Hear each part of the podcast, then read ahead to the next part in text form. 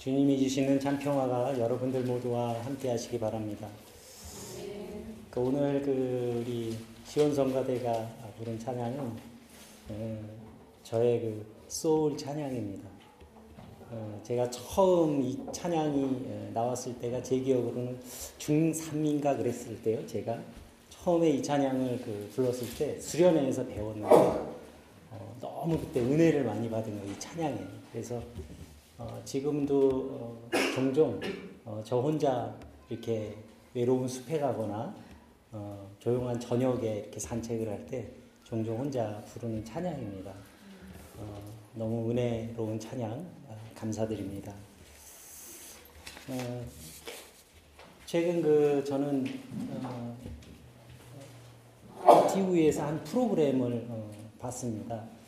그 TV 프로그램의 그 어, 내용이 한 나라의 그 미래를 어, 청년의 문제의 관점에서 이렇게 조명한 그 TV 프로그램이었습니다.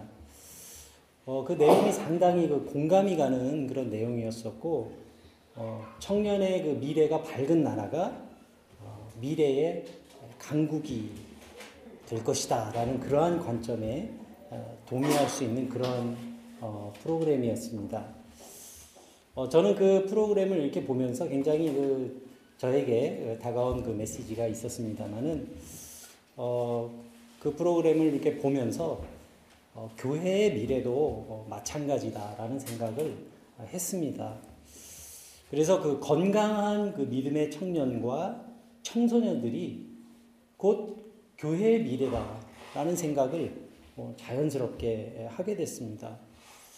저는 그 요즘도 이렇게 우리 청소년들을 위해서 어, 기도할 때, 우리 교회 청소년들을 위해서도 기도하지만, 우리 그 한국에 있는 모든 청년들과 청소년들을 위해서도 어, 제가 기도할 때가 있는데, 어, 이, 이, 젊은 사람들에게 그런 건강한 믿음과 그리고 또 건전한 생활, 그리고 무엇보다도 이 세상을 좀 넓게 보는 그런 시야를 가진 사람들로 성장해 주기를 저는 늘 바라며 또 기도하고 있습니다.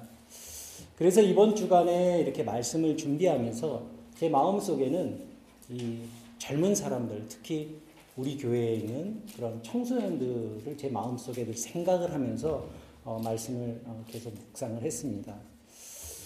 이 오늘 그 본문 말씀으로 읽은 이 구약 성경의 다니엘서는 어, 쓰여진 어, 배경이 있습니다. 다니엘서가 쓰여졌을 그 시대는 그 이스라엘이 이 바벨론이라고 하는 고대 제국에 의해서 멸망해가지고 이스라엘의 모든 그 귀족과 뭐 왕족과 지식인들이 다 바벨론으로 이렇게 끌려가서 포로 생활을 하게 되었을 때의 이야기입니다.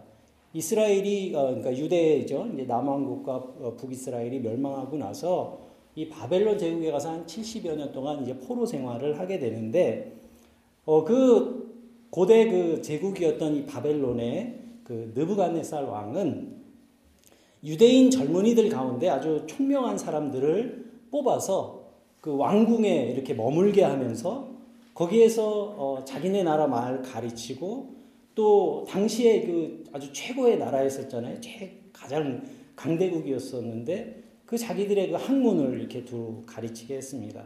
그러니까 지금으로 말하면 뭐 최고의 선생님들을 붙여줘가지고 최고의 교육을 받을 수 있는 기회를 어, 제공한 겁니다.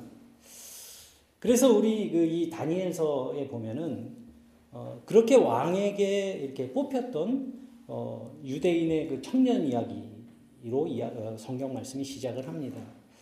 이 네 사람의 청년은 다니엘, 하나냐, 미사엘, 아사라라는 사람이었습니다.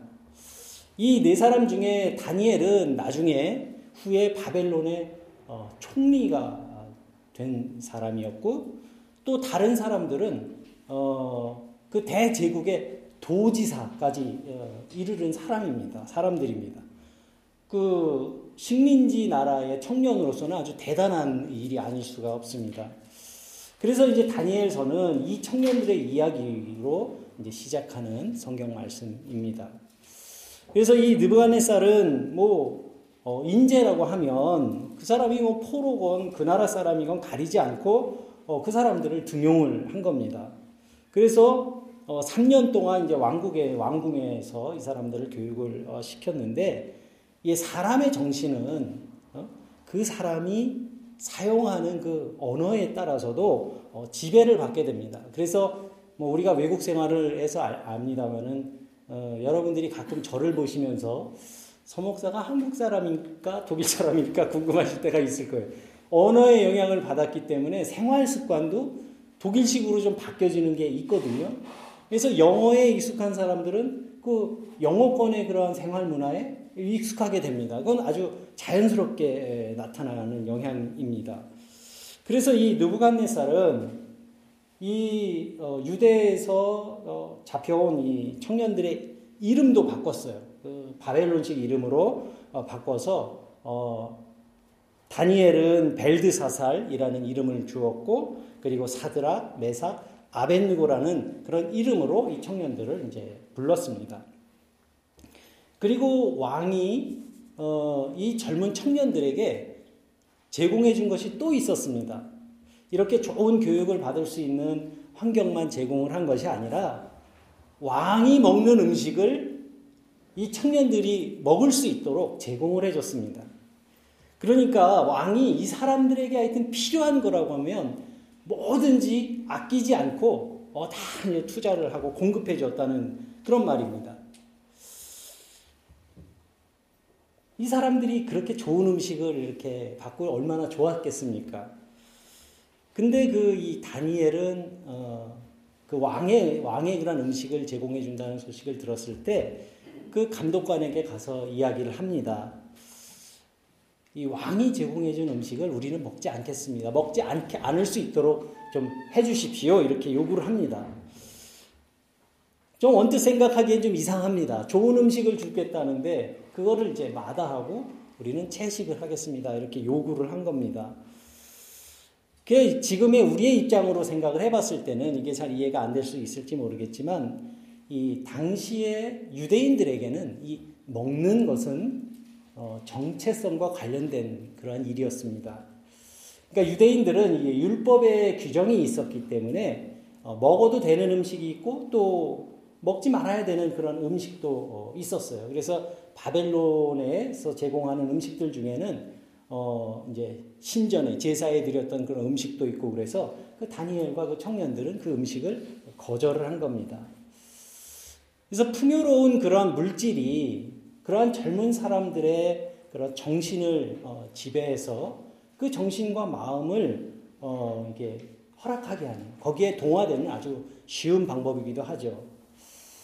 그래서 이 청년들은 결국 그런 왕의 그 왕이 제공한 음식들을 거절하고 이제 채식을 합니다. 그래서 그 바벨론의 언어를 배우고 또 문화를 배우면서 살지만 그리고 그들의 그 지혜를 배워서 살지만 어, 자기의 정신만은 빼앗기지 않기 위해서 어, 그렇게 한 것이었습니다. 그래서 이 청년들은 비록 포로 생활을 하지만 나는 누구인가 나는 누구인가라고 하는 그 정체성을 포기하지 않았던 것입니다.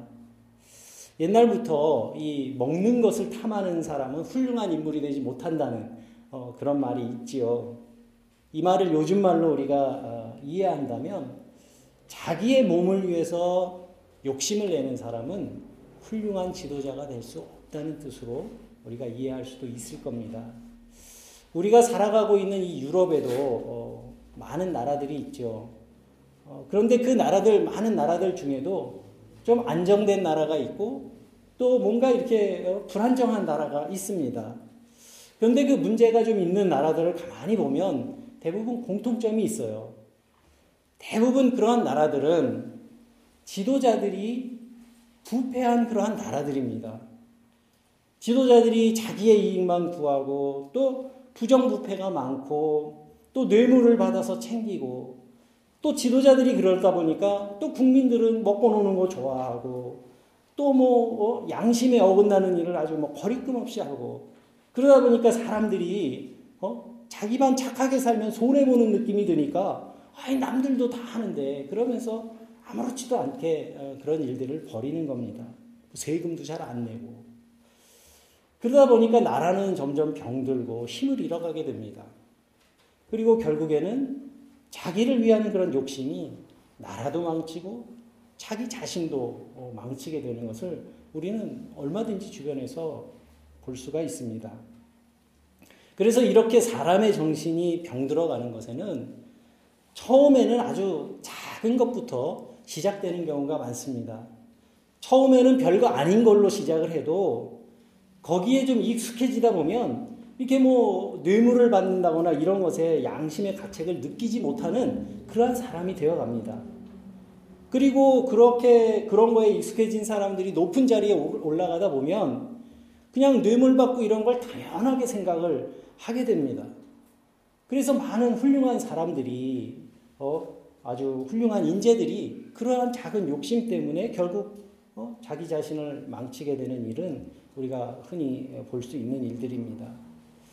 그런데 여러분 이것이 바로 성경에서 이야기하는 죄의 속성입니다. 성경에서 말하는 죄는 이런 것입니다.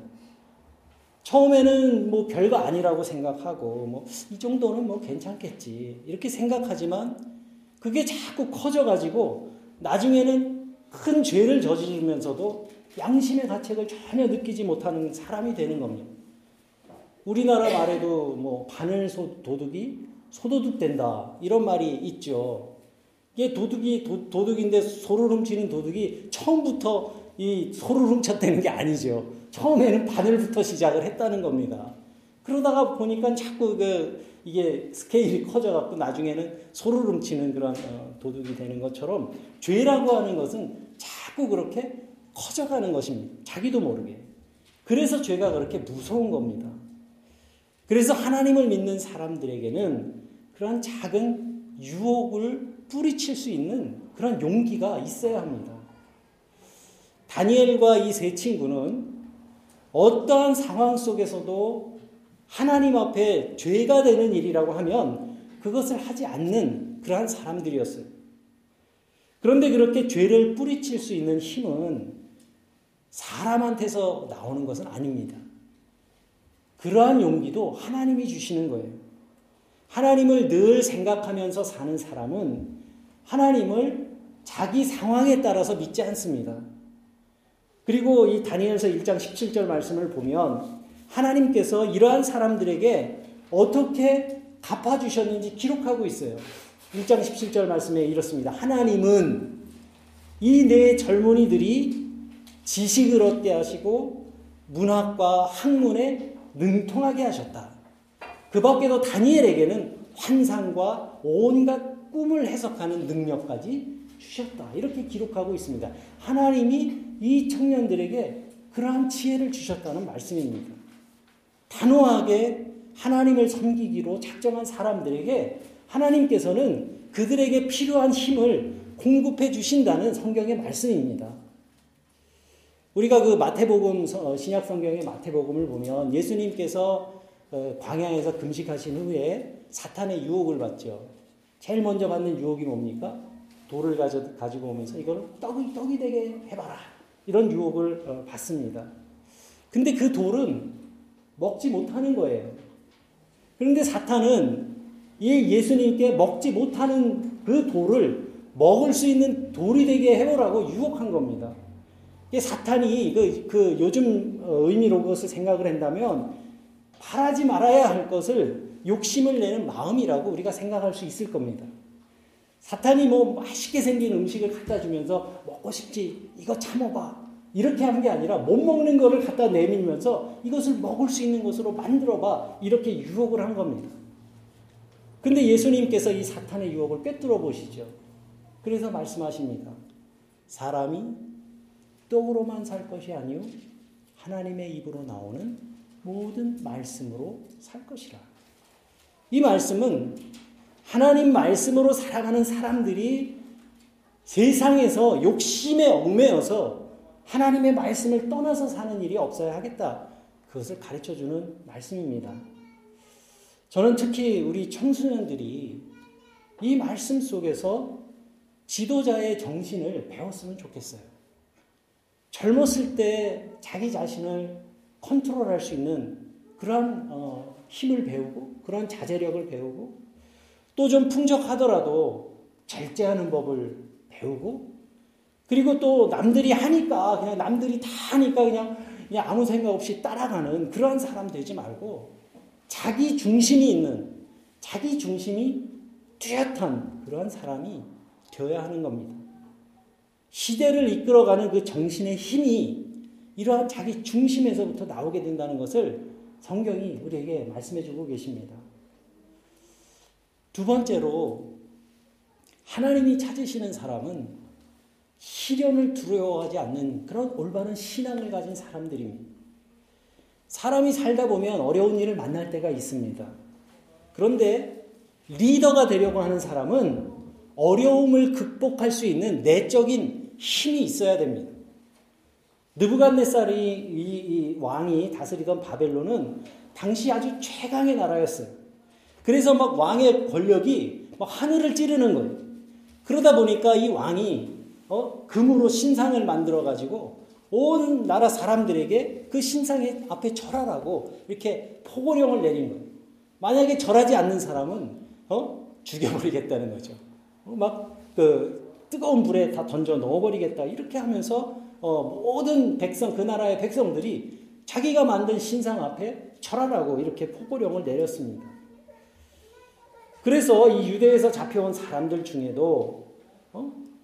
어, 많았을 거 아니에요. 그, 그 유대에서 잡혀온 사람들이 뭐 이 다니엘하고 친구들만 있었던 게 아니고 사람들이 많이 있었어요. 근데 그들 중에는 이 왕이 주는 음식을 받아놓고 또 왕이 그렇게 신상 앞에 어, 절해라 그럴 때 거기 가서 절하는 사람들이 있었던 겁니다. 그런데 이 다니엘과 세 친구는 하나님을 믿고 신뢰하는 사람들이었어요.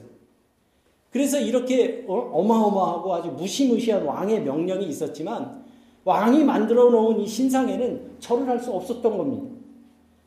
그래서 이 사람들이 지금 고난을 당하게 된 거예요.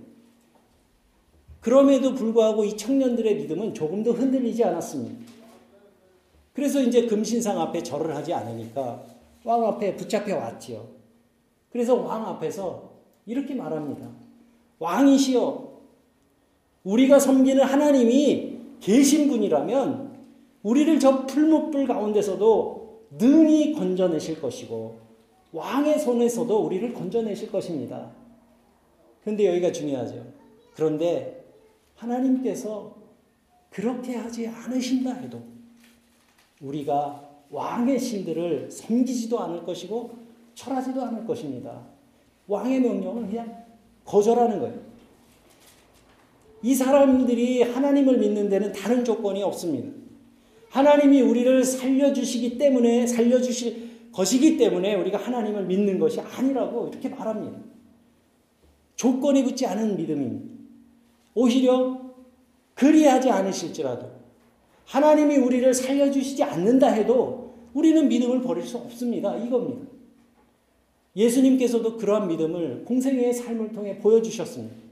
예수님도 하나님의 뜻에 순종하며 묵묵히 십자가의 길을 걸어가셨습니다. 제가 예전에 그 목회자 세미나에 가서 어, 들은 말씀이 어, 종종 기억이 납니다. 그 세미나에서는 목회자가 교회에서 해야 되는 가장 중요한 임무가 뭐냐. 이게 이제 그 세미나의 주제였었어요. 그런데 그 결론이 어, 그런 겁니다. 세미나의 결론이 목회자의 임무는 신방 많이 다니는 것도 아니고 뭐 찬양을 잘 부르는 것도 아니고 뭐 교회 프로그램을 잘 만들어 갖고 사람들 많이 모으는 것도 아니고 교회 멋지게 건축하는 것도 아니고 목회자의 가장 중요한 임무는 성도들이 성경대로 살 수 있도록 돕는 것. 그런 말씀을 들은 적이 있어요. 제 마음을 와서 쿵 치는 그런 말씀이었습니다.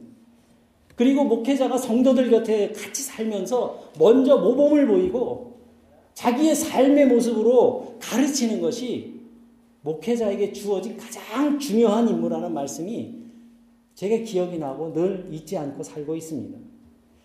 그래서 우리가 예배하는 자리에 모여서 이렇게 말씀을 듣고 또 생각하고 또 주중에는 구역회 모임으로 모이고 또 열심히 이제 신앙생활을 하는데 목표가 있어야 하는데 그러한 신앙생활의 목표가 무엇이겠냐는 겁니다. 여러분 신앙생활의 목표는요 아주 간단합니다. 우리의 삶이 변화되는 겁니다. 내가 하나님을 믿는 이유는 세상을 살아가는 삶의 방식이 달라지는 것을 뜻합니다. 그런데 여러분, 이 생활이 변화되려면요, 먼저 바뀌어야 되는 게 있어요. 그것이 무엇이냐면 인격입니다. 인격이 바뀌어지지 않으면 생활이 바뀌어지지 않아요. 교만한 성품이 그대로 있으면 온유함을 배울 수가 없는 겁니다. 그리고 이 인격이 바뀌어지려면 마음이 바뀌어져야 돼요. 그리고 이 마음이 바뀌어지려면 생각이 바뀌어져야 됩니다. 그런데 이 생각이 바뀌어지려면요. 그 사람이 듣고 보는 정보가 바뀌어야 돼요. 그러니까 한 사람의 인격을 알고 싶으면 그 사람이 어떤 정보를 많이 접하면서 사는지 보면 그것을 알 수 있다는 말입니다.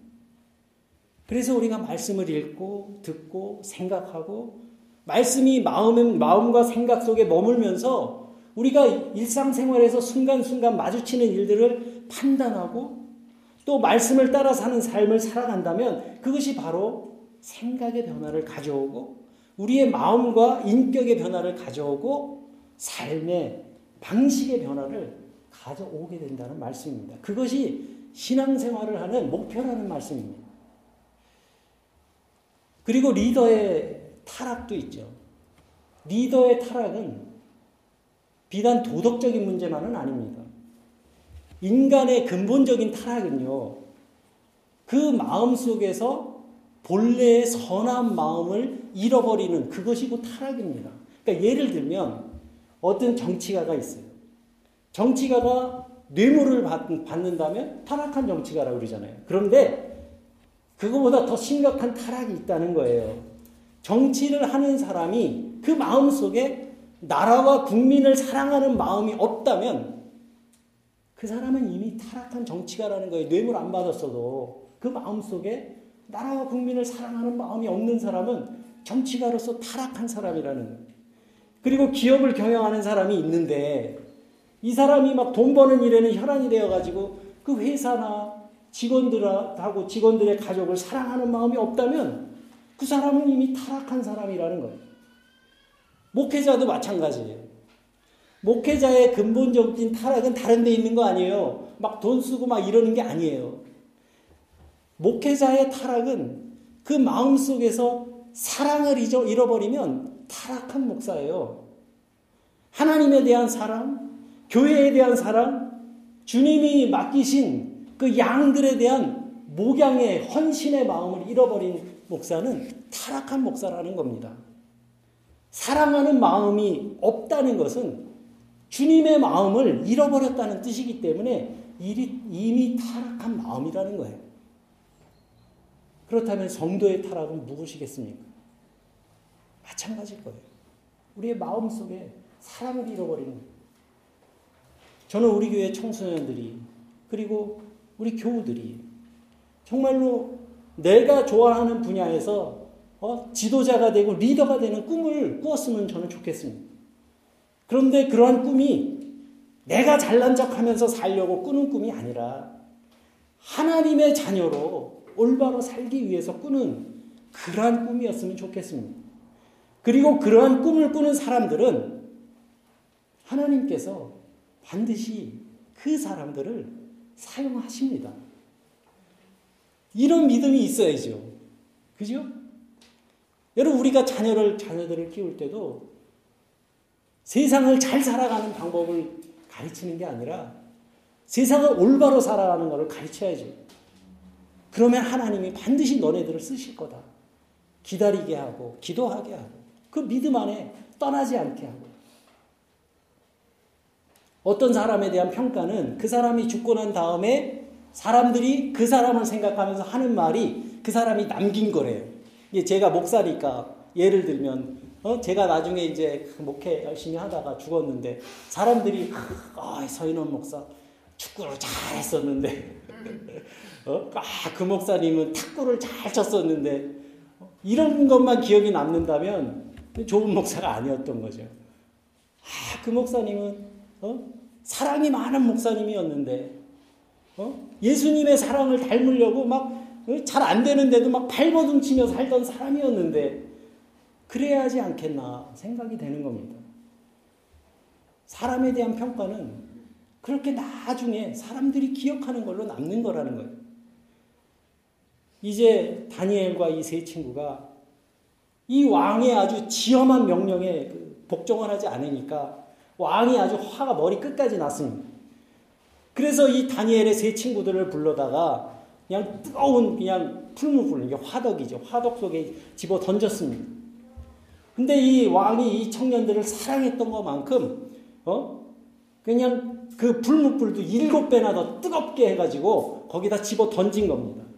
그냥 얼마나 뜨거웠으면 성경 말씀을 보면 그 옆에 있던 병사들이 타, 타서 죽었다 그래요. 그 정도로 뜨겁게 해서 어? 그 불에 집어 던진 겁니다. 그런데 그 불무불 속에 던져진 이 세 사람은 불무불 속에서 죽지 않았습니다. 성경에 나오는 여러 이야기들 중에 가장 신비로운 이야기 중에 하나일 겁니다. 여기서 우리가 생각할 것이 있습니다. 어떻게 그 뜨거운 5천도가 넘었을 텐데 거기서 살아났을까? 이걸 생각하는 게 아니죠. 이 세 사람의 본래 이름이 이 다니엘서 앞에 나와요. 이 사람, 이 세 사람의 이름은 본래 이름은 하나냐, 미사엘, 아사랴입니다. 그런데 이 이름은 다 뜻이 있어요. 하나냐의 이름의 뜻은 여호와께서 은혜를 베푸신다 하는 뜻입니다. 그러니까 히브리 사람들은 이름을 들으면 이 뜻을 아는, 어, 이해하는 거예요. 그리고 미사엘이라는 어, 이름은 누가 하나님이신가 라는 뜻입니다. 아사랴라는 이름은 여호와께서 도우신다라는 뜻입니다. 여러분들 이 세 사람의 이름이 이 상황과 너무나 잘 맞지 않습니까? 성경 말씀이 성경을 읽는 사람들에게 전하려고 하는 메시지가 무엇이었는지 짐작하게 해주는 대목입니다. 바벨론에는 유대에서 잡혀와서 살고 있는 수많은 청년들이 있었죠. 좋은 거 먹고 또 뭐 발달한 문명에서 어? 그 문명 생활에 만족하면서 조금씩 자기 정체성을 잃어가고 있던 유대의 젊은 청년들이 있었던 겁니다. 다니엘서는 이렇게 조금씩 자기가 누구인지를 자기가 하나님의 자녀라는 것을 잃어버리는 사람들에게 던져주는 메시지였던 겁니다. 그런데 우리가 이 말씀을 읽으면서 하나님께서 이 사람들에게 가져다 준 축복이 과연 뭐라고 우리가 이해할 수 있겠습니까? 이 사람들이 불문불 속에서 살아서 나온 것? 아니면 그 일이 있고 난 다음에 더 높은 지위에 오른 것? 물론 이런 것들이 믿음의 결과일 수는 있을 겁니다. 그런데 진정으로 하나님을 신뢰하는 사람들에게 주어지는 축복은 이들의 믿음을 통해서 하나님께서 영광 받으신 것입니다. 우리는 말씀 속에서 이거를 이런 이것을 발견할 수 있는 안목이 있어야 됩니다. 28절 말씀에 기록되어 있습니다. 풀무불에서 죽지 않고 살아나온 사람들을 보면서 왕이 이렇게 말합니다. 사드락과 메삭과 아벤느고의 하나님을 찬송할지로다. 내가 이제 전국에 조서를 내려서 어, 사람들에게 알리노니 모든 백성들은 사드락과 메삭과 아벤느고의 이 하나님께 경솔히 말하지 마라. 만약에 그런 사람이 있다면 그 몸을 쪼개고 그 집을 걸음터로 삼으리니 이는 이같이 사람을 구원할 다른 신이 없음이니라. 이 세 청년에게 임하신 축복은 믿음으로 하나님께 영광을 돌린 것이었습니다. 바벨론이라고 하는 그 이방 땅에서 왕의 입을 입을 통해서 하나님의 이름이 선포된 겁니다. 이것이 성경이 이 세 사람을 오랫동안 유대의 훌륭한 지도자로 기억하는 이유입니다.